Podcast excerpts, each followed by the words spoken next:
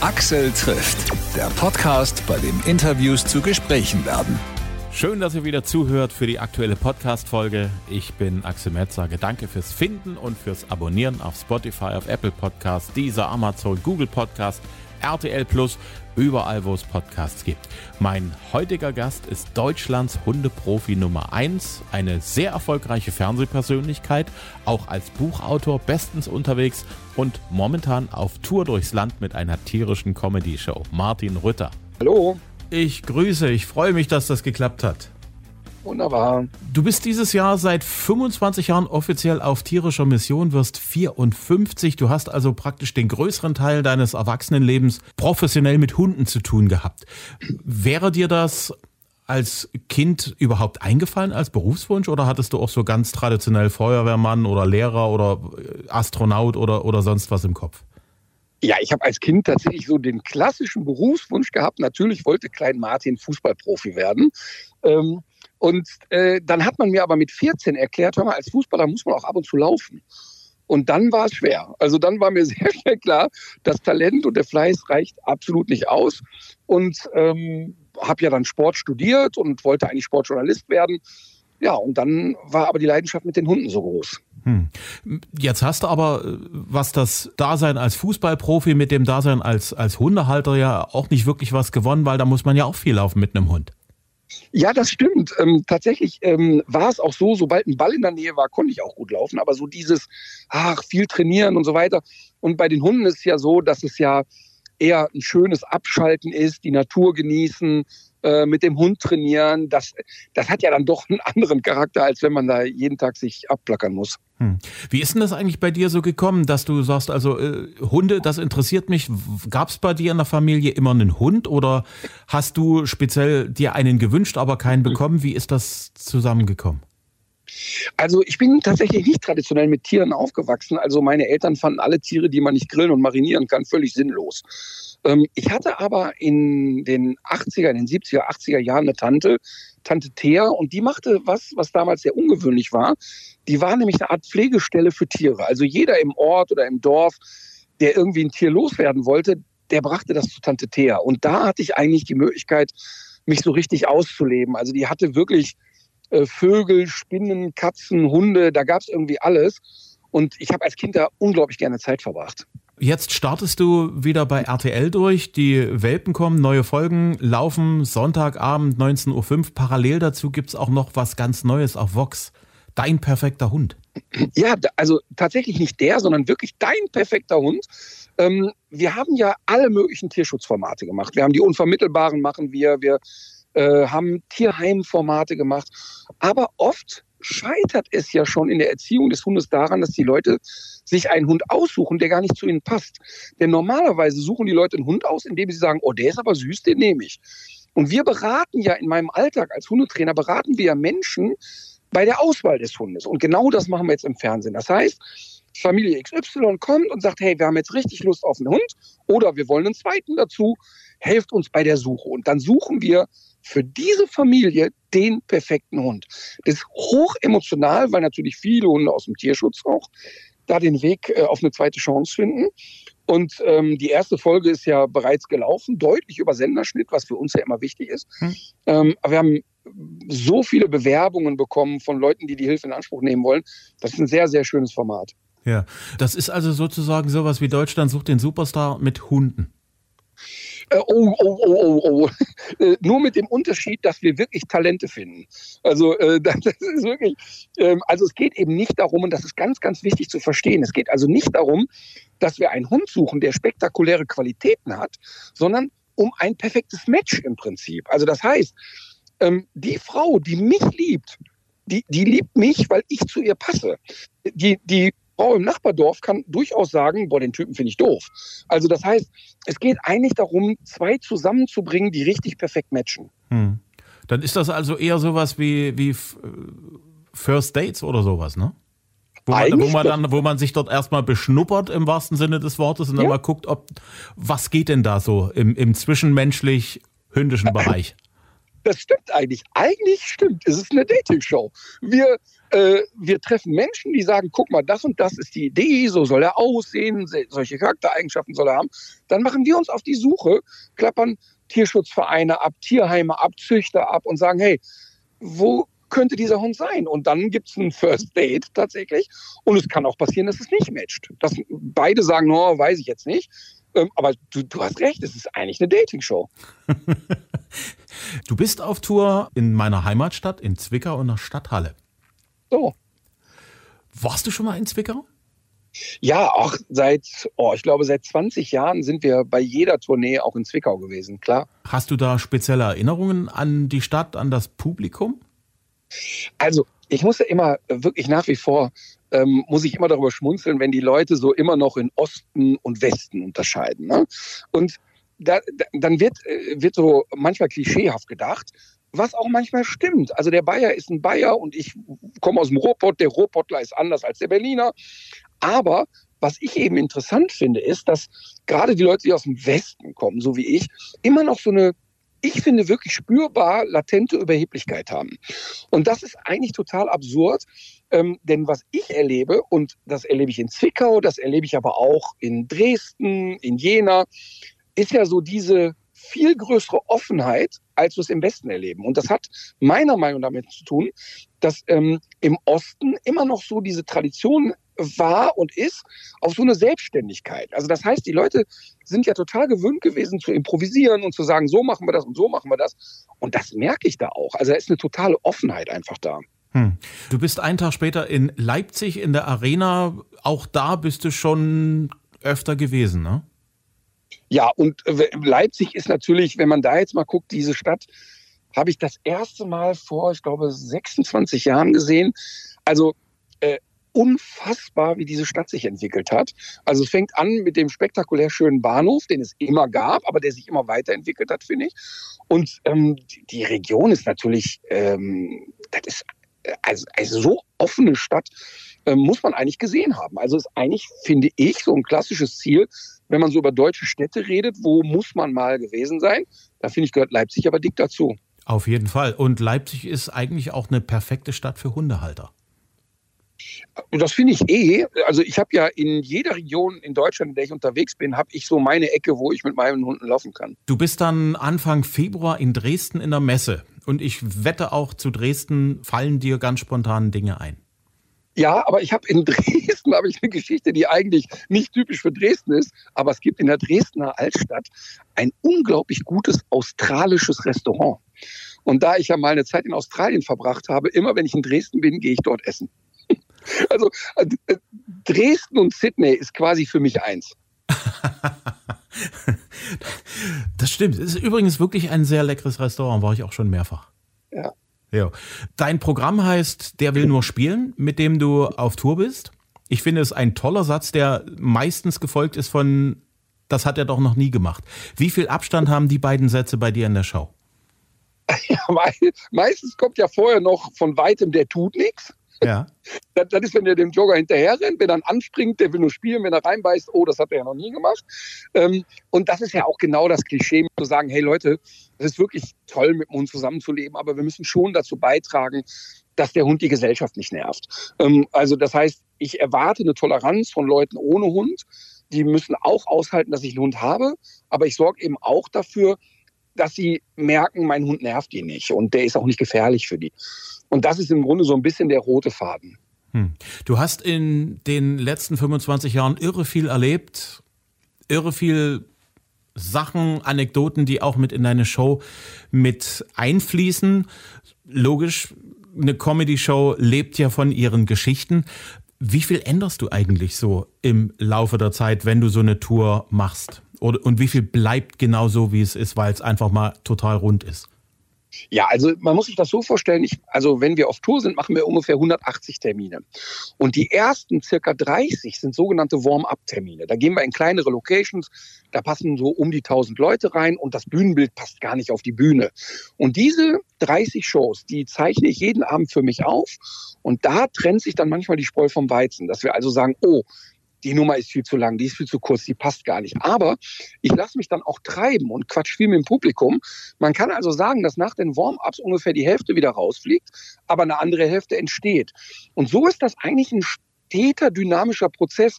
Mir rutschen manchmal Sachen auf der Bühne raus, wo ich hinterher dachte, wo kam das denn jetzt her? Und das baue ich dann auch weiter ein. Oder was immer gern genommen wird, ich quatsche ja viel mit dem Publikum. Und manchmal erzählen die Leute in der Show Sachen, die so pottenlustig sind, dass ich sie sofort auch mitverarbeite. Ja, also du machst dann sozusagen die Story, die dir jemand aus dem Publikum erzählt hat, dann zu einer, zu einem Bestandteil deiner nächsten Show mit. Auf jeden Fall, auf jeden Fall. Und das passiert sehr, sehr regelmäßig. Das finde ich total cool. Vor allen Dingen auch so, dass du das ist ja, da gehört ja eine Menge Disziplin dazu, zu sagen, okay, ich gehe auf die Bühne, ich mache da jetzt was, von dem ich denke, dass das irgendwie schon funktionieren wird. Dann gucke ich mir das an und, äh, und dann bin ich äh, kalt wie ein Chirurg und schneide das weg, was äh, keinen Sinn macht und versuche das zu optimieren. Das ist, äh, das machen, glaube ich, nicht viele, oder? Ja, es ist natürlich ein Lernprozess. Ne? Also das heißt, also meine Oma hat schon, als ich ein Kind war, immer gesagt hat, also die hat, die hat immer gesagt, also ein Zauberer, der kann nur ein Ass aus dem Ärmel ziehen, was er vorher reingesteckt hat. Und ich bin auf der Bühne locker und ich bin wirklich entspannt, aber das hat auch damit zu tun, dass ich einfach saudiszipliniert vorbereitet bin. Hm.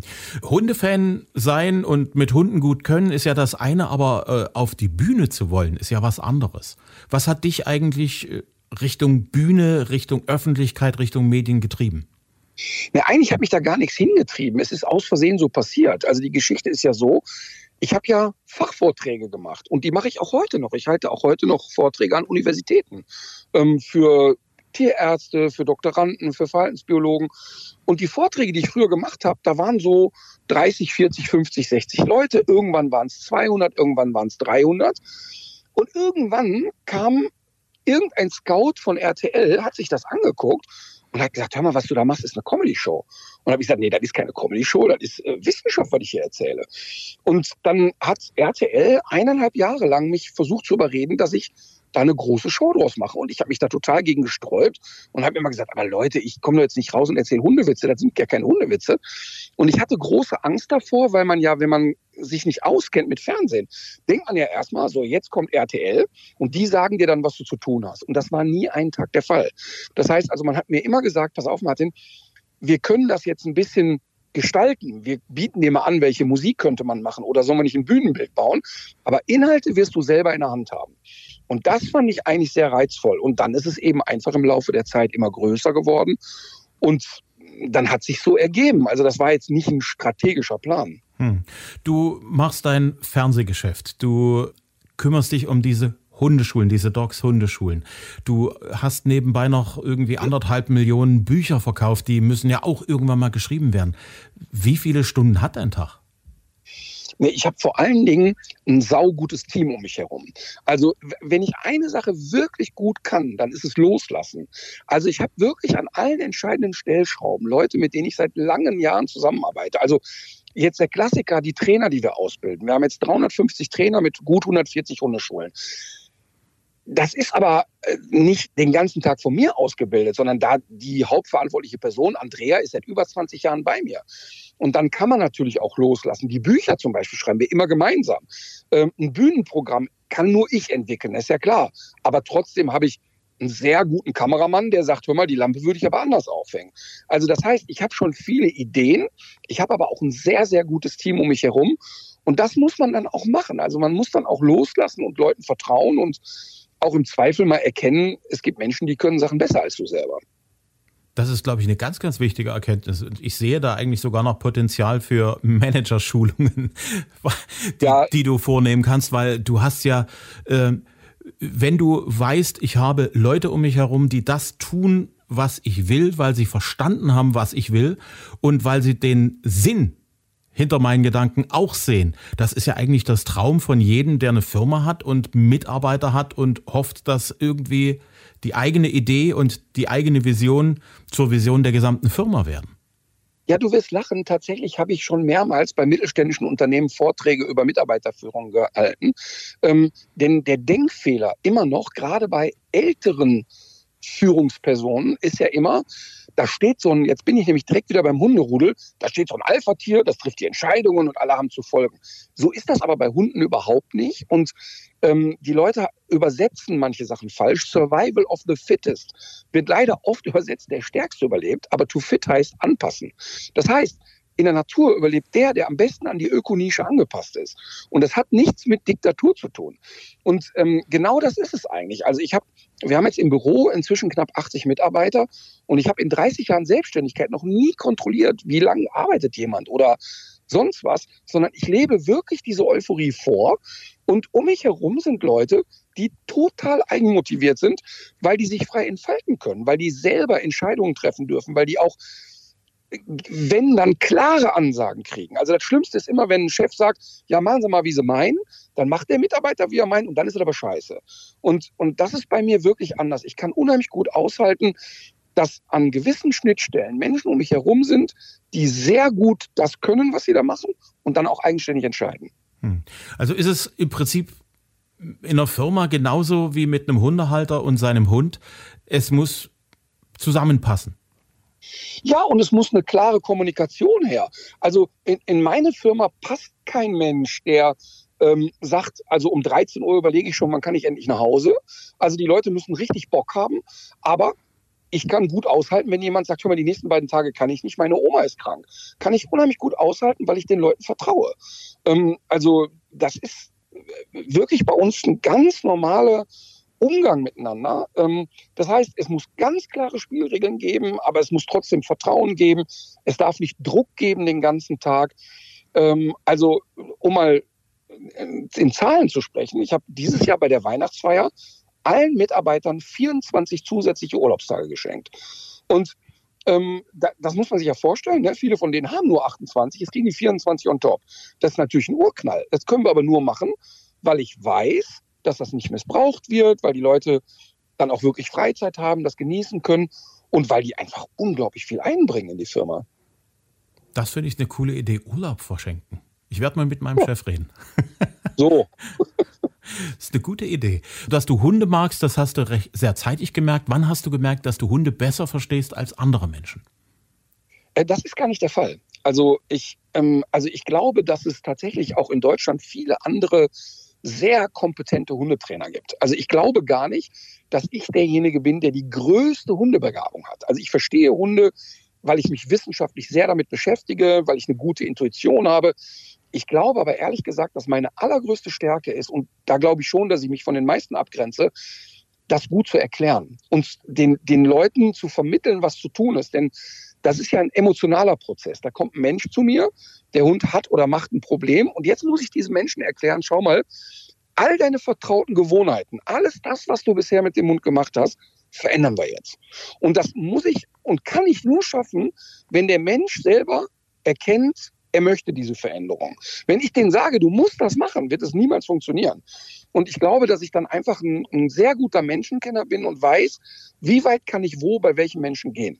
Und wenn der selber zu der Erkenntnis kommt, ach guck mal, wenn ich das mache, dann helfe ich meinem Hund, dann haben wir schon viel gewonnen. Was machst du eigentlich, wenn du mal nichts mit Tieren machst oder auch nichts mit deiner Firma, nichts fürs Fernsehen oder Bücher schreiben oder sonst was? Wo und wie relaxst du eigentlich? Also erstmal ähm, kommen ja noch fünf Kinder dazu, die jetzt inzwischen Gott sei Dank fast alle Flügge sind. Ähm, aber trotzdem ist das natürlich ein großer Teil meines Lebens. Ähm, und dann ist es, das passt eigentlich erstmal spontan nicht zu mir, aber dann ist es der Golfplatz. Ähm, denn auch da ist es so, dass ich ja beim Golfspielen muss man sich sehr konzentrieren, aber trotzdem bin ich da in der Natur und im Grünen. Und ich mag auch dieses mal gegen ein Klischee andenken, weil bei Golf hat man immer im Kopf elitär und alle sind so hochnäsig und alles ist so ein bisschen, hm, will man fast nichts mit zu tun haben als Junge aus dem Ruhrpott. Und vielleicht ist es auch das, was mich gereizt hat und ich mag einfach dieses auf einer Driving Range stehen und auf den Ball hauen.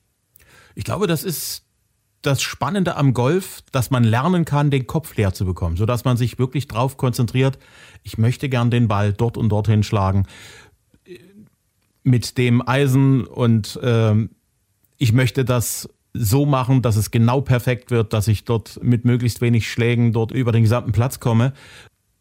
Ich glaube, das ist eigentlich das, was viele Leute, die viel denken müssen, am Golf so reizt. Ja, für mich ist das tatsächlich wie für andere Leute Yoga.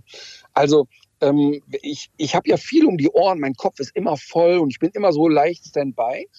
Und bei, dieser, bei diesem Spiel, bei Golfen, da kannst du nicht mit den Gedanken woanders sein, weil es dann nicht mehr funktioniert. Das ist halt biomechanisch ein sehr komplexer Vorgang, gehört zu der zweitkompliziertesten Sportart. Nach dem Stab hochspringen, das denkt man immer nicht, ist aber biomechanisch so der Fall. Und das heißt, wenn ich den Ball auch nur einen Zentimeter falsch treffe und einen Zentimeter, der Schläger hat eine Kopfgeschwindigkeit von 110 Meilen. Das heißt, da kommt wirklich mit Tempo ein Schläger angeflogen und er ist ein Zentimeter den Ball falsch getroffen, ist eine Abweichung am Ende von 50, 60 Metern. Also der landet ganz woanders. Man muss da schon sehr konzentriert sein. Und das führt dazu, dass ich abschalten kann. Und das machen andere beim Yoga, der nächste beim Schach, der dritte beim Schwimmen. Und bei mir ist es eben auf den Ball hauen. Hm. Du bist fast 54, ich bin 56. Wir sind beide Kassettenkinder. Ja. Was war damals so in den 80er Jahren, als du Teenager warst, so deine Musik? Naja, ich bin natürlich auf die neue deutsche Welle sozialisiert. Und ich weiß noch, die erste Single, die ich hatte, man hat ja dann selber die Singles so aufgenommen in so einer, ja, in so einer Stereoanlage konnte man ja selber die Sachen aufnehmen. Und die erste Single, die ich hatte, war von Extra Breit, Hurra, Hurra, die Schule brennt. Ähm, bisschen Sinnbild für meine Schulkarriere. Ähm, aber ich weiß noch, dass die ja sangen, das ist geil. Und geil war damals ein Wort, was, oh Gott, oh Gott, Skandal. Die Eltern flippten alle aus. Und ich fand die Musik aber einfach toll.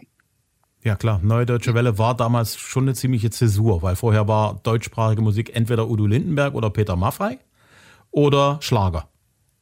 Genau, und, und ähm, die Neue Deutsche Welle hat mir so manche Schulstunde versüßt, weil sich erstmal ähm, wenn Trio mit Da, Da, Da in der Hitparade war, war am nächsten Tag schon mal die ersten drei Stunden gegessen, weil sich alle Lehrer darüber aufregten.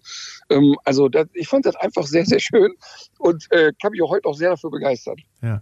Gibt es irgendwo eine Band oder einen Musiker, wo du sagst, also da geht mir wirklich nichts drüber, das liebe ich schon ewig und werde das auch bis ins hohe Alter mitnehmen? Ja, ich glaube, dass es tatsächlich zwei sind und das sind zwei Frauen. Ähm, das ist einmal Sarah Connor, und das ist so, dass ich wirklich, äh, ich habe x-mal live gesehen und dass ich einfach teilweise eine halbe Stunde durchweine, weil mich das so rührt, was die auf einer Bühne macht.